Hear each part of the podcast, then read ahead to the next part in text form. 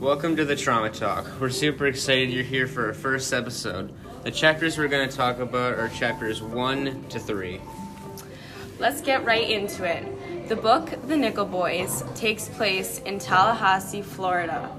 Elwood, who is the main character, is African American, and he's 13 and he lives with his grandma in a black neighborhood. His grandma is very strict and she keeps a close eye on him. Um, he lives with his grandma because at a young age, when he was six, his grandma or his parents abandoned him. Elwood is a straight A student and a responsible young man. He spends most of his time in the kitchen at the Richmond Hotel, where his grandmother works. After an incident in the kitchen with the older kitchen staff taking advantage of his kind nature, he doesn't go back to the hotel. I wonder why the kitchen staff was so mean to him. Probably because of his great work ethic, because he was a really hard worker at that um, hotel kitchen. And I'm sure the older kitchen staff was jealous of his work ethic. Getting on to chapter 2, Elwood is interested in segregation and is always looking for changes being made. Elwood soon gets a new job at Marconi's Tobacco and Cigar Cigars, which is a convenience store run by Mr. Marconi. And in that part of the book, he doesn't like Mr. Marconi is very chill, so he doesn't care when kids steal. But when two of his friends from school came along, he saw them st- almost steal candy, and he's They like, "Stop!" They did steal candy. Oh, they did? And then he basically just yelled, put that back. And afterwards, when he was done with work, he was walking home with his bike. And they just, like, they, Ambushed him. they just ambushed him. They tipped over his bike, they broke his bike chain. He came home with a black eye. And it was just, it was not great at all. And his grandma was proud of him that he stood up for them, but also mad at him because she just wanted him to mind his own business. Um, and with that, Elwood is practically obsessed with Martin Luther King Jr. Um, he has a record player and he often listens to his speeches.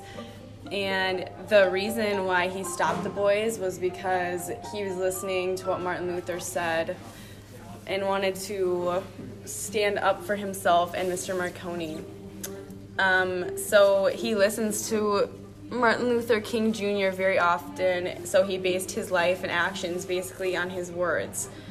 Um, so he doesn't want to ignore others' wrongdoings. He just wanted them to return the candy, which I'm sure anybody would have wanted them to return the candy.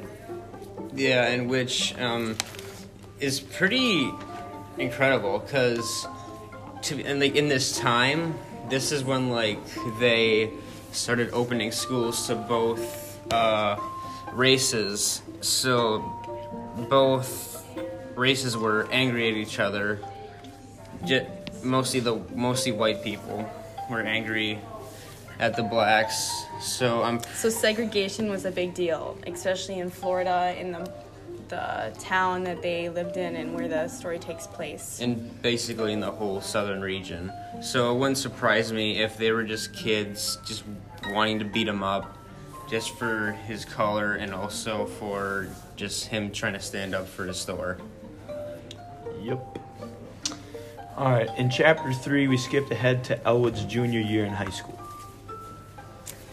Um, so the students, um, they got secondhand textbooks from the white school, which would really suck, especially if I mean, an all-black school getting books from a white school. Like, the books were filled with slurs and mean stuff towards black people.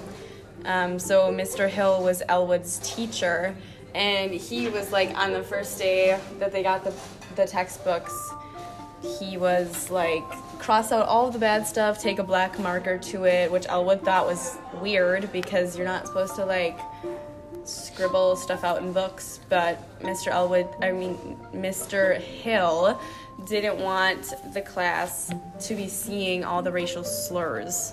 he was also um, very active in the civil rights movement, and the two of them, Elwood and Mr. Hill, had a lot in common.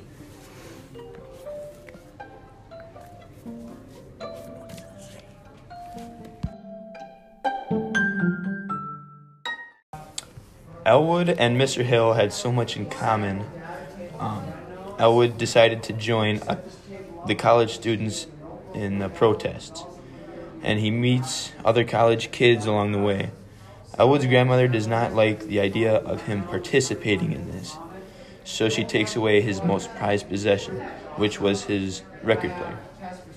But that didn't stop Elwood from participating. Yeah, I feel like my grandparents, or especially my grandma, wouldn't like me to participate in um, in protests either because they could get very dangerous. And back then, since it was like black versus white, um, it probably was pretty intense. Um, and nowadays, like with law enforcement, a lot goes on. So I feel like my older relatives wouldn't want me to either. And and with like I'm yeah, because I agree with like like my grandma wouldn't eat like wouldn't either because she would be afraid I could get arrested, I couldn't wouldn't be able to see her again, or hey, I could be killed, stuff like that. But that summer, uh, Elwood went to a program of Mr. Hill for college courses. And this made his grandma super proud of him. Then the then something really unexpected happened. Elwood's life was basically rainbows and butterflies, and he was on top of the world. That all changed when he hitched a ride with with Rodney. He hitched, uh, a ride with Rodney, um, this black guy who just happened to be going by on the highway. Um, so the college that Elwood was going to for these college classes with Mr. Hill, they were like I think it was like around seven miles outside of where Elwood was from. So he obviously didn't like walk those seven miles. So he hitchhiked, and just so happened that Rodney picked him up, and Elwood was kind of in the wrong place at the wrong time. Um, so Rodney picked him up, and then a cop pulls them over, and the car or the truck or whatever Rodney was driving, he stole. So Elwood was just in the wrong place at the wrong time. And bad luck. So then the chapter just kind of leaves us hanging when the cop pulls him over and says that the car was stolen. So I guess in chapter four, I wonder if like I don't know if Elwood, since he's innocent, he didn't do anything, just hitched a ride. Yeah. I wonder if how bad he'll get in trouble. Like obviously, he'll go to like the school because that's what the whole book is based off of. But I wonder why, or if it's just because of his skin color. I'm thinking that he's gonna be he's gonna be captured with the guy in the car because in this time black people get accused for anything. So he could be like accused as like an accomplice for quote stealing that car. And which isn't a surprise. So then I'm thinking like for a school he'd probably go to like a like a school for like learning how to be a better person even though he is already a good person. Yeah, all of Elwood's mistakes and straight A's might go right down the drain because of this one mistake that he didn't even make.